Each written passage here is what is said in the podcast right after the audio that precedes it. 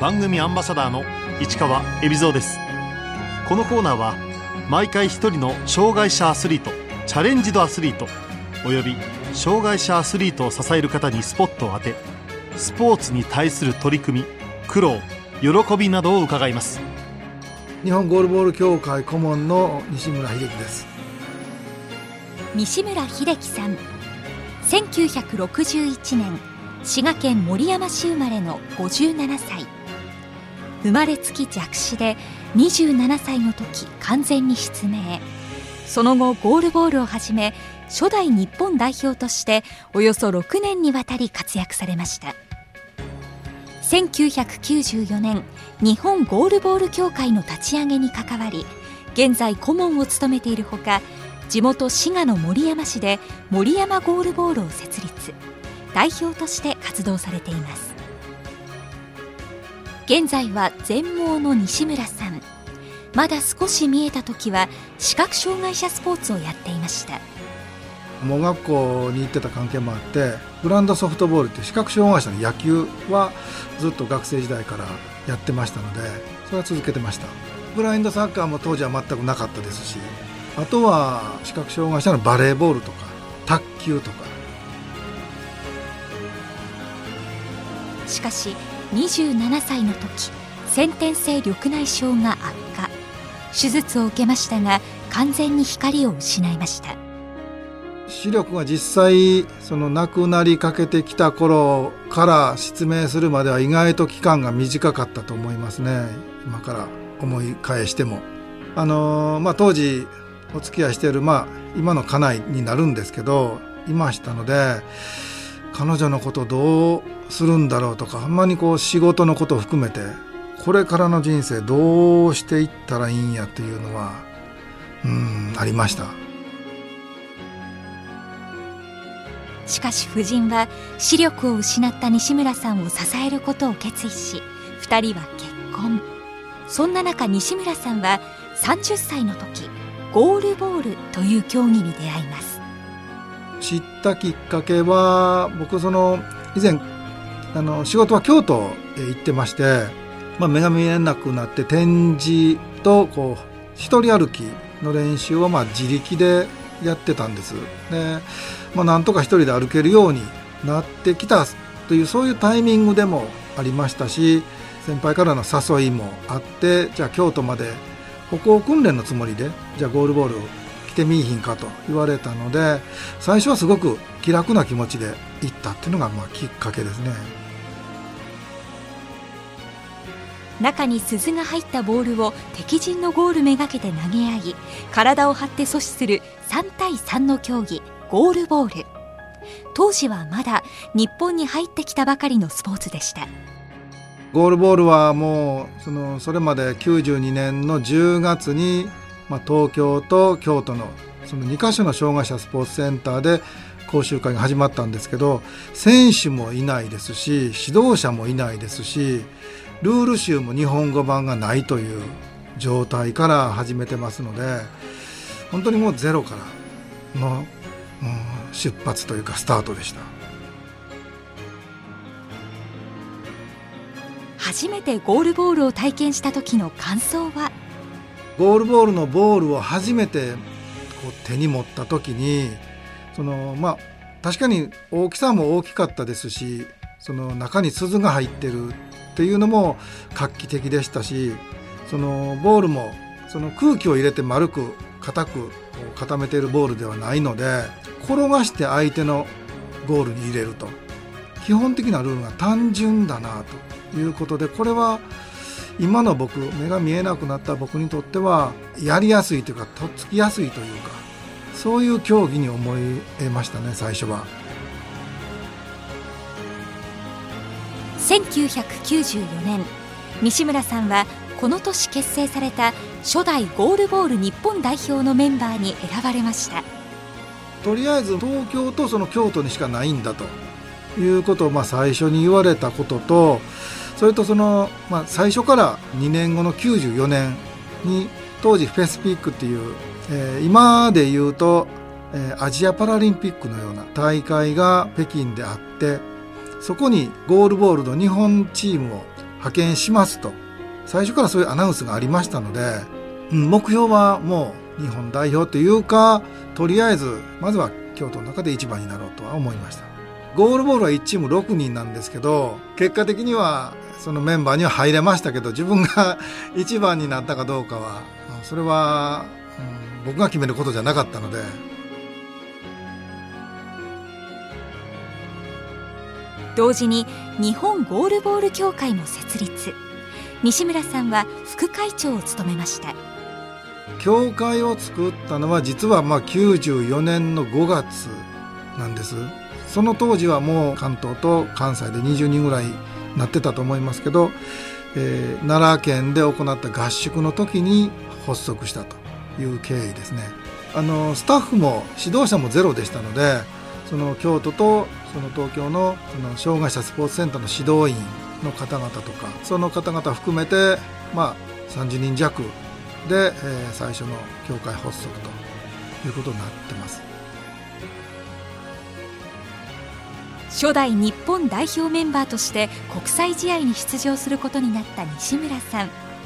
初めて日の丸を身につけた時の心境は？キャプテンをしなさいというふうに言われてたのでメンバーをまあいかにまあまとめるかでいかにまあ戦いに臨むかというのはすごく大きなまあ課題というかあったんですけど左の胸に日の丸があって、まあ、それはその刺繍されたものが縫い付けられてたので手で触って日の丸がこう分かるわけですよ。初めて自分のいただいたユニフォームにこう日本の旗が刺繍されてるっていうのはすごくこう責任の重さ半分こう信じられない気持ちも半分だったような気がします。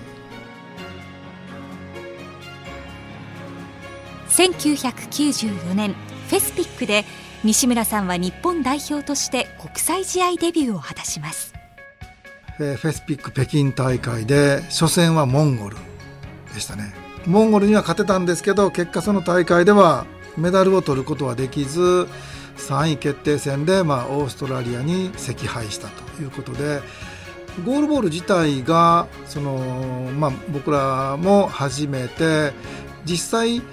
こう海外のゴールボールがどんなものかっていうことが今のようにその動画が簡単に手に入ったりするような時代ではなかったので全てが手探りでしたから負けて悔しいのもいっぱいありましたけれどもあこんな風にすればこういう球が投げられるとかあこんな風にすれば点が入りやすいとかそういうことも非常にこう勉強になっ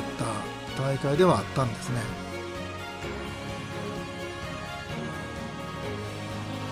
日本のゴールボール黎明期に初代日本代表としてプレーした西村さん。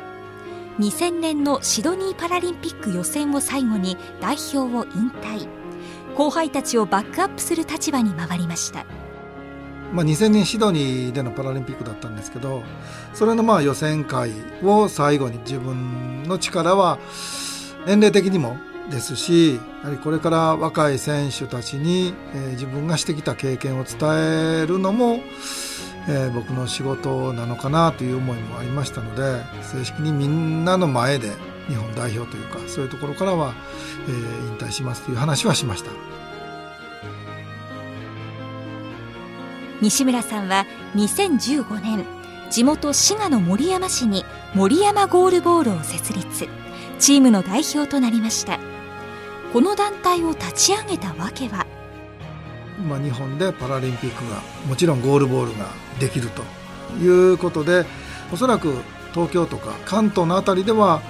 いろんな事業が行われるやろうけど僕の住んでるその滋賀県となるとなかなかこれは東京パラリンピックとすぐ結びつくものではないな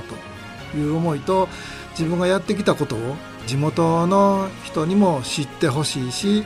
それが強いては2020につながるという思いから、まあ、2015年の6月からまあ始めた地元でのそのゴールボール活動ですね。実際メンバーは39人いましてでも視覚障害者は活動しているのは2名しかいないのであとはもうほとんど健常者の方々です実際パラリンピックとかそういう大会に出られるのはもう視覚障害者しか出られないんですけどスポーツっていうのはまあ選手もいれば選手と同じぐらい大事なのはその例えばレフェリーとかそういうゲームの記録員であったりとか、えー、試合をサポートするスタッフなんですけど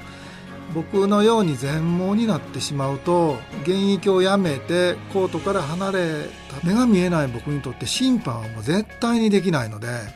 そういう意味では目が見える人。だから健常者請願者の人と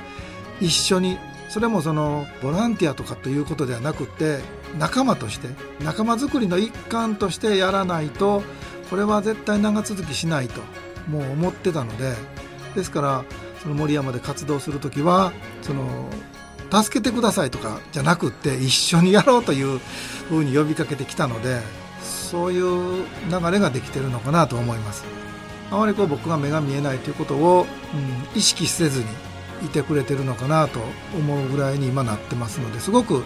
友達としてはすごくいい関係ができつつあるなと思ってます。その関係はバリアフリーが本当の意味で進んでいるという証かもしれません。僕が声をかけない限りはまあ極端には手も貸してくれないというか、うん、で必要にもうこれはもうどうしてもお願いしますっていうことに関してはものすごく積極的に手も貸してくれるしそういうメンバーになりつつあるなというふうに思いますね。2020年東京パラリンピックでは日本は開催国枠で男女とも出場が決まっています日本ゴールボール協会が掲げる今回の目標は？特にまあ男子はパラリンピックに出た経験がないですのでそういう意味ではこれで十分っていうところはないと選手も思ってるでしょうし僕らもそう思ってますので、えー、できる努力は目いっぱいやっていると思います。目標はもうあくまでも表彰台というところに置いてます。2012年ロンドン大会で金メダルに輝いた女子日本代表は今回で4大会連続パラリンピックに出場。一方男子代表はこれが初めてとなります。男子も女子もそうですけど底上げが少しずつできてきてるというか特にまあ女子の今までのそのパラリンピック経験者に加えて新しい力が出てきてますので誰が本番のコートに立てるかっていう競争の今ほんまに真っ最中だと思いますので男子も若手の有望株というか非常にセンスのある選手がいますしそういう意味では初めてのその東京パラリンピックで舞台に立つ男子選手たちにとっても今本当にこう勝負の真っ最中なんだと、練習してくれてると思います。視覚障害者がスポーツをする上でまだ大変なことも多いそうです。いろんなハードルが正直あると思います。それはまあゴールボールの施設を確保すること。で実際ゴール自体も輸入してますのでほんまに細長い高さ1.3メーター幅9メートルという特別なゴールですのでそういうものを用意するということからあの結構大変なんですけどそれ以前にその、まあ、練習会場へ行くこと。一人で、えー、行けるかどうか。決して便利なところばっかりに、えー、そういう練習会場があるってことじゃないのでいろんなところですれ違う人その白い杖を見かけたりしたらちょっとこう見守ってもらえるような。そして本当に危ない時は腕とかカバンを引っ張ってもらえるようなそういうこう命を守ってもらえるようなそういうことも皆さんにお願いしながらでもやはり僕らは自分の安全はやっぱり自分で守れるような歩行の技術とか含めて、えー、自分の身につけないといけないスキルやなと思いますけど。実際生でゴールボールの試合を見てみようという方も多いと思います。ここに注目してほしいというポイントを西村さんに伺いました。来年パラリンピッくゴールボールは千葉県の幕張メッセを会場に行われますけれどもあの本当に一人でも多くの人に見に来ていただきたい。その視覚障害目が見えないとできないことってたくさんあるのかなというふうに思われがちなところがあると思いますけどいやいや鍛えれば訓練すればここまでできると。いうところを感じていただきたいなと思います。音が重要な鍵を握るスポーツなため試合中お客さんは静寂の中でプレーを見守るというのが特徴の一つです。選手たちにとってそのボールの音が聞こえなくなるそういうことを防ぐため必ず競技がスタートする時にはレフェリーは「クワイエットプリーズ」と「静かにしてください」という掛け声をかけてプレーの笛を吹きますのでコートの中をボールが動いてる時には静かにしていただいてでも反則があったりボールがゴールに入って点数になった時とかはゲームがその時その瞬間に止まりますのでその時はもうそれまでの鬱憤を晴らすかのように大きな声で、えー、選手を励ましたり点数が入ったことで喜んでいただいたりしてもらいたいと思ってます。西村さんの地元滋賀県と守山市は2020年東京オリンピック・パラリンピックのホストタウンになっています。森山の場合はそのトルコの中でもそのパラリンピックの競技のゴールボールと視覚障害柔道この2つの競技で、えー、ホストタウンを締結しているということですのでゴールボールに関して言えば、えー、来年の8月今トルコは女子がリオ大会で優勝してますし男子も非常にこう強いチームで、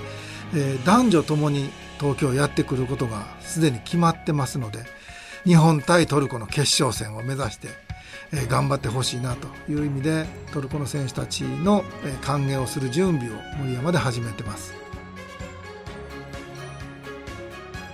西村さんにこれからの夢を伺いました。ゴールボール自体がその障害者スポーツというふうにそういうこう範疇で捉えられてるのかなと思いますのでこれをその障害者っていうのはもう取っ払いたいなと、えー、もうゴールボールっていう一つのそのニュースポーツというふうにアイシェードをつけて見えない状態に、なればみんな一緒なんだということをも前面に押し出しながらあゴールボールの人口が一人でも多く増えるようにしていきたいです。西村さんにとってゴールボールの魅力とは？今年その森山の小学校がそのユニバーサルスポーツクラブっていうのを学校内で立ち上げてその中でぜひゴールボールやりたいという声が出まして、えー、実際そのゴールボールの活動が5月6月7月に合計4回森山市立吉見小学校の4年5年6年生25人が4回続けてゴールボールを活動してくれたんですけど結構上手になってくれてるので本当にその練習さえすれば